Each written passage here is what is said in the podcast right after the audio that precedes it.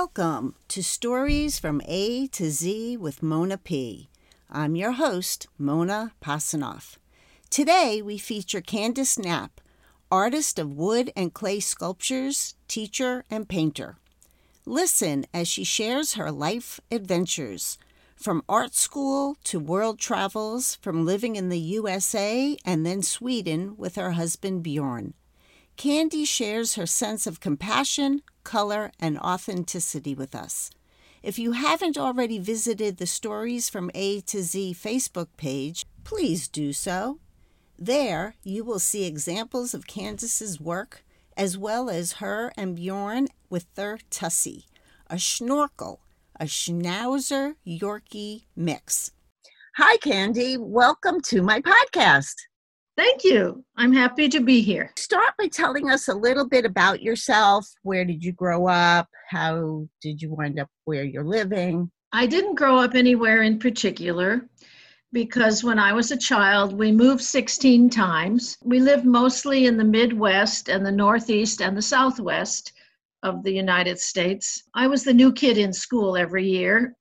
In fact, sometimes I went to live two different places in one year. I was kind of by myself my whole childhood and I amused myself. And that maybe that's why I became an artist because I'm very happy by myself. Tell us mm-hmm. why you moved so much when you were younger. My father was a toy designer and he was kind of an artist too. He worked for different toy companies and they went in and out of business. Sometimes they moved the company all kinds of things happened. He just changed jobs all the time, or sometimes the company moved. It was a different kind of childhood, I would say. And I spent a lot of time out in the woods by myself. That's like my favorite thing to be out in nature by myself. It's later in life that I got to be able to talk to people and things like that. I love being out in nature also. At what point did you realize that you enjoyed doing art or creating things? Well, when I was young, I did different things. I did music because I took singing lessons for 10 years, and I liked to write a lot. So I wrote plays and I used my father's tape recorder and I played all the parts by myself and the dog was my audience and I would record that, and it was like I put on a play, but it was just me and the dog. Since my father was an artist, there was always art stuff around, and he encouraged me to just do art, whatever I wanted. Yeah, I was just left to my own devices. I read a lot also. Today, we're going to focus on your art career. Can you talk a little bit about when that actually really got going. My fourth high school was in Lancaster, Pennsylvania. I had to decide if I was going to be a writer or an artist. And the last minute, my father told me we are moving to Cleveland, Ohio. So there was a really good art school there, Cleveland Institute of Art. And I spent many months making a portfolio to apply there, and I got in. And it's a five year school for a bachelor's of fine art.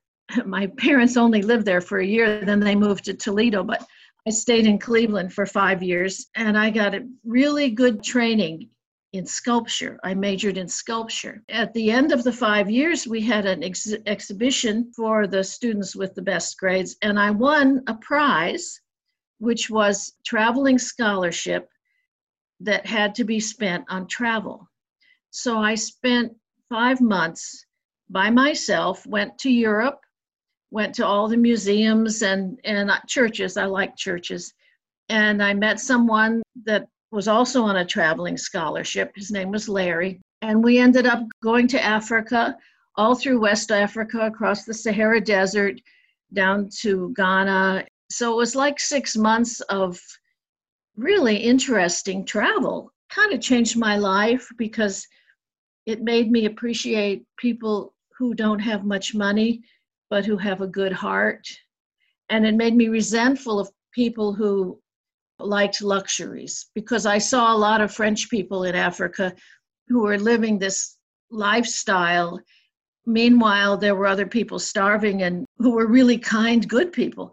So even ever since, I don't like really being waited on in restaurants or going to luxurious places. It kind of reminds me, you know, that other people are hurting after that, I got a job in the paint by number business, designing paint by number pictures in Toledo. And then the next fall, I went to graduate school, the University of Illinois, and I got a scholarship to get a master's in sculpture. So, yeah, I have a master's in sculpture, and how do you live on that? That was a good question. When did you or how did you begin to realize this is what you wanted as your career? It was the only thing I could think of to do. So I had $300 and a really old car. And I looked on the map. I wanted to be somewhere warm. So I drove to Houston, Texas, and I rented a room from a lady. Well, actually, I, I didn't, I only had $300, so I couldn't rent an apartment. But I went to the local Catholic church, and after Mass, I asked the priest, Do you know anybody who rents out rooms? And he said, Well, there's a lady who said she would rent a, room to an unwed mother. So I thought, Well, he gave me her number, and I went there and I said, I'm not an unwed mother, I'm just an artist, but I'd like to rent a room. And she charged me $25 a week. I think it was because she had a daughter my age who was named Andy. My name is Candy. And her daughter uh, was an artist, and her daughter killed herself we think. She had a bicycle accident, but we don't think it was an accident. She took me in, and we became very good friends. And it was kind of like having me around reminded, they said that I was good for her. And she was good for me. I stayed there for a year.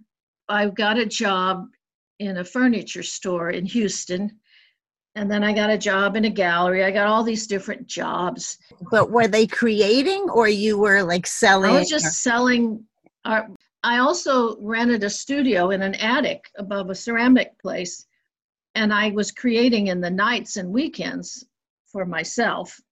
I got into wood because it was cheaper to buy tools to work with wood than the other things I had done, like bronze and other things. So I, I started making art, and little by little, I got into galleries and things and I was in a gallery in the Galleria, a very fancy place in Houston. And a priest came by and he saw my artwork, which wasn't religious at all, but he thought I could do religious art for churches. And he hired me to make, I think it was a carving of Mary, something like that. And after that, I had work for the next 40 years because I'm, I'm a good artist and I've always had kind of a religious bent. I'm very interested in in religions. I did this artwork for him, and then other priests talked to each other, and then Lutherans and Presbyterians. I made statues for churches and carvings for many years in Houston. Did the people whose churches you were creating for want you to be a member of their church? No. They just thought of me as like somebody who delivered a refrigerator. They ordered something and then I delivered it there weren't any hardly any people who made sculptures for churches in those days. Even now, you can buy a statue from Italy, but there aren't people living nearby who carve statues. I, I think a lot of artists don't want to do that kind of art. Why? And Why is that?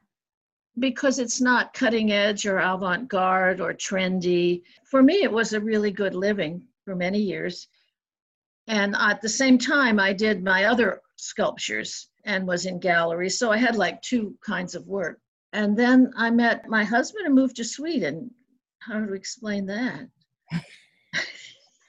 yes. Where did you meet him? I have always been self employed and worked from home. Carving all day and not seeing other people was odd, I thought, and I should do something that gets me out in the world. So I took a job like five hours a week at Berlitz teaching English. And that's where I met Bjorn. At the time, I was thinking either I want to become like a monk and live in a cave, because I'm really drawn in that direction, or I should really get married and see what it's like, because I'm going to die one day and I won't have experienced everything. And then when I met Bjorn, he was my student at Berlitz, I thought, I could marry him. I liked him. I felt very comfortable with him immediately. When I was teaching him they asked me to take him on field trips. So I took him to the museum. And when you teach at Berlitz, it's one on one. You're not there aren't other people in the room. So we talked about things and you know, I really liked him. So after two weeks, he went back to Sweden and we wrote letters for a year and a half. And I went to visit him a couple times and he came to visit me and we got married. And then I put him on the plane back to Sweden. But the Swedish government wouldn't let me come without all this paperwork. And they took away my passport and sent it to Chicago and then to Stockholm. And I had to wait a few months. I got rid of all my possessions. I put my table saw and my kiln in the van, drove it up to Toledo to leave with my parents, and I flew to Sweden. And there I was at the airport with this husband that I had never spent much time with. And I moved into his house in Rönninge. It's outside of Stockholm, but it's in the woods. And I could walk in the woods every day. It was very nice. It's a beautiful place. And I lived there for a year. We lived in Sweden. And then I convinced him to come to America. And we moved to Connecticut. Why Connecticut? It was hard for him to find a job from far away and he had a job interview in Boston and one in Connecticut with Saab. He got the job with Saab. We moved to Connecticut, and three months later, Saab was sold to General Motors, and all 600 employees were laid off. So there we were. It was really too hard for him to get another job in this country because his English wasn't that good. I should have been a better teacher, huh? His English wasn't that good. He was a systems analyst, project manager, and this kind of computer jobs, it was hard. I put an ad in the Catholic newspaper in Connecticut, and I got a job carving a big statue of Padre Pio, six foot statue, and another job too. We could survive until our lease ran out. Nine months later, we delivered the Padre Pio statue and drove to Florida it was either go back to Sweden or go to someplace warm, and we really wanted to be someplace warm. So we just drove down the coast. This was in February. We didn't feel good until we hit Florida and we saw the, the beautiful blue water in the motel pools and the palm trees and everything. We drove all the way to Miami, didn't feel right. We came up this coast. We stopped in Tampa because an, a Connecticut neighbor had a son here, and there was a meeting of the Swedish American Chamber of Commerce. We went to that meeting. Björn got to meet other Swedish people. He felt comfortable here, so we rented a house in Brandon, and we went up back to Connecticut and packed up all our stuff and moved into that house in Brandon with no job, not knowing what was going to happen.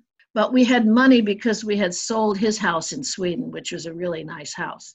So we weren't destitute. Little by little, I started to get church jobs here in Florida. And Bjorn, even though he was a computer guy, he had been a woodworking teacher earlier in life. He was a mechanical engineer, so he just came into my church business with me and we've had our two person business for 32 years. That is a great story. Do you still do it? Are you both retired? About maybe four or five years ago, we were able to stop doing church jobs. At the same time as the church jobs, I've been doing my own art. I did a lot of public art, and he helped me because he's an engineer. There's a big piece on Central Avenue in St. Petersburg that I did in 1995. It's the Enchanted Mangrove Forest. I think it's between Second and Fourth Street. And I did eight pieces in the main library in St. Petersburg. I did the chapel for Tampa General Hospital, and I did a big bronze fountain at the water treatment plant, and a lot of different public art, and then had quite a few shows. The most recent show was in Daytona Beach at the museum there, Museum of Art and Science. I guess the real high point was when I had a show in Taiwan at the Wood Carving Museum in Sanyi, Miaoli Wood Carving Museum, and I had 11 pieces shipped to Taiwan and a really nice show there. I gave a speech and and the museum bought some of my pieces and it was wonderful. They gave us a nice tour of Taiwan. I think you're the most famous person I have interviewed yet. Ah, I don't feel famous, but I've had a good life so far. Now I want to paint. How did you go from sculpting to painting? I minored in painting in school. How I got into painting was I kind of felt like I'd done everything I could with sculpture. It wasn't a challenge anymore. And also, I miss colors. In sculpture, everything is brown, you know. I used to put colors on my sculptures, but there's something about playing with colors is so fun. I started painting, and for actually a few years, I was secretly painting, and they weren't very good. Kept at it and at it, and I kept trying to find what would be the right way for me to paint. And then I started painting water, and that inspired me. And also because I took pictures of the water, and then there were all these little shapes and things that you couldn't see with your naked eye. And I started painting those little shapes, and they came out really good. I was happy with them. And those paintings of water have gotten in quite a few shows in museums here and there, and they were mostly what was in my show in Daytona at the museum. It's funny about painting, you're looking through a window at another reality. It's a very different experience, and you can use a, a lot of imagination comes into it. But the sculptures, they're in the room with you, they're part of this reality. Even if they're weird, they're more solid, if you know what I mean. I'm trying to find my next thing that's not water to paint that also is makes me feel like I'm in another reality. So I've been taking a lot of pictures in my backyard of plants and different things. Right now I'm making a whole bunch of tiny paintings that could be big paintings, but they're small. At some point I'm going to have ones that all belong together and then I'll make a series of big paintings. The tiny museum during COVID. Oh, yeah. Can you talk a little bit about that, how that idea came about?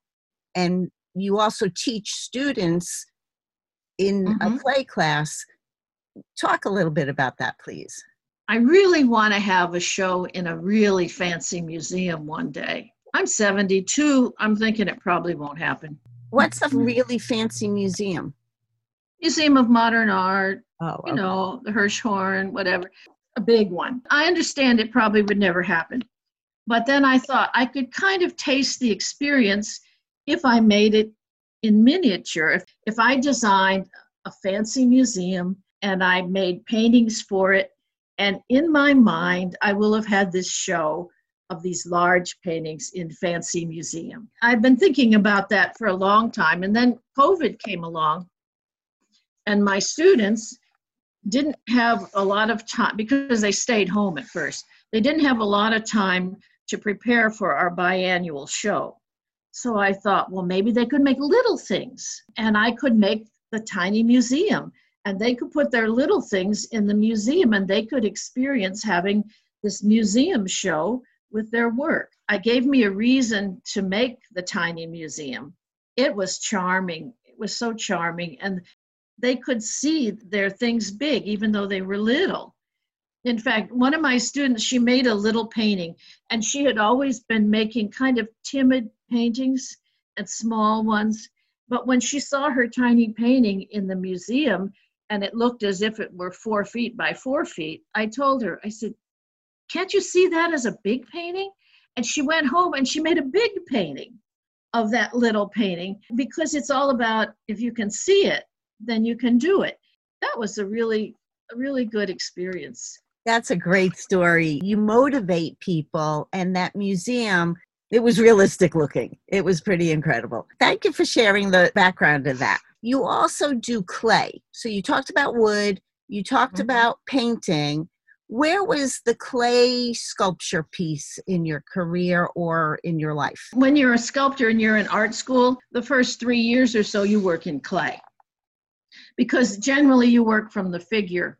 Well, in the old days, when I was in school, we did the figure in clay so that you learn to control your hands and your eye and to be able to make what you see or what you imagine. Clay is always the foundation for sculpture, and that's why I teach clay. And you teach that in Tampa. At uh, Tampa Regional Artist on Swan. It's in Old Hyde Park. I've taught there for 32 years every Thursday. I didn't realize that. That's a very long time. Kids have gotten older in 32 years. Do you have all the same students? Some have died.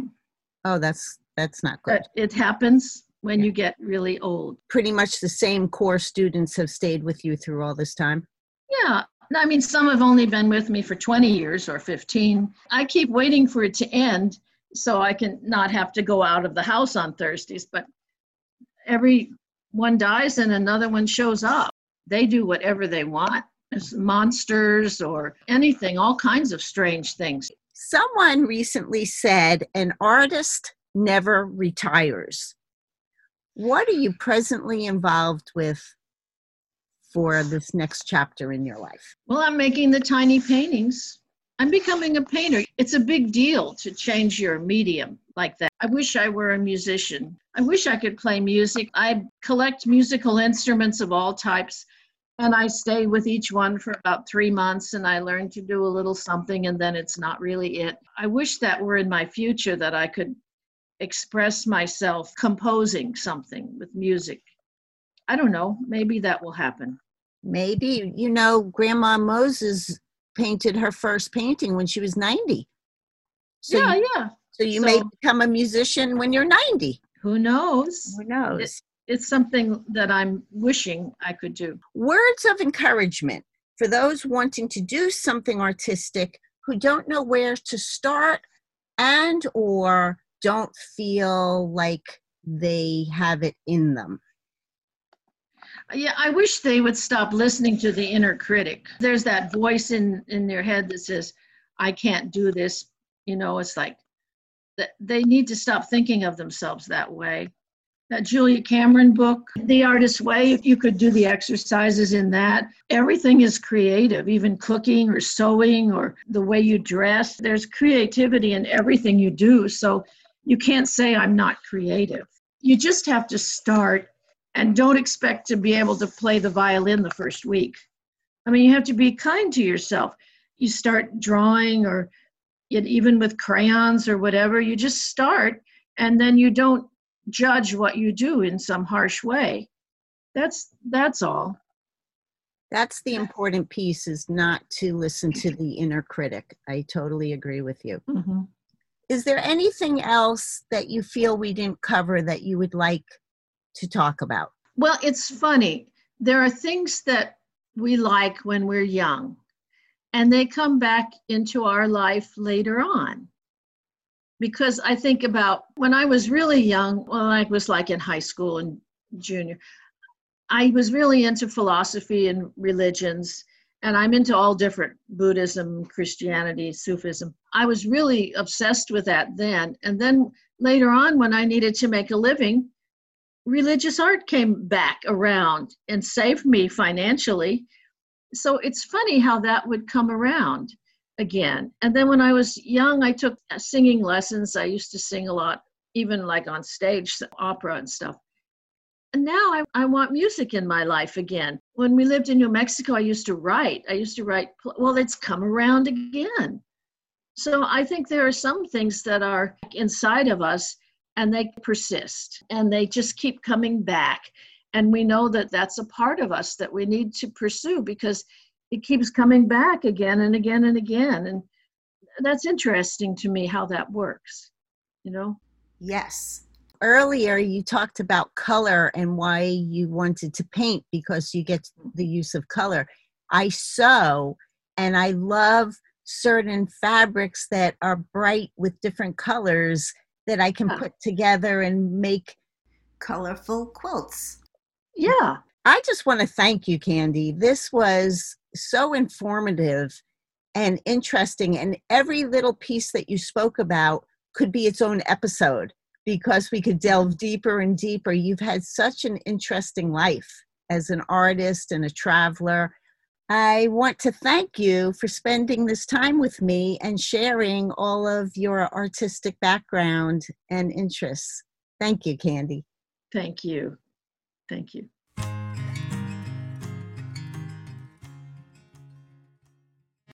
Thank you for listening today. I hope you enjoyed it. Don't forget to go to my Facebook page, Stories from A to Z with Mona P, to see photos of Candy, her family, and her artwork. If you are interested in sharing a bit of your life through this podcast, contact me to discuss the possibility. Remember, everyone has a story to tell. As always, I would appreciate your sharing this podcast with your friends and family.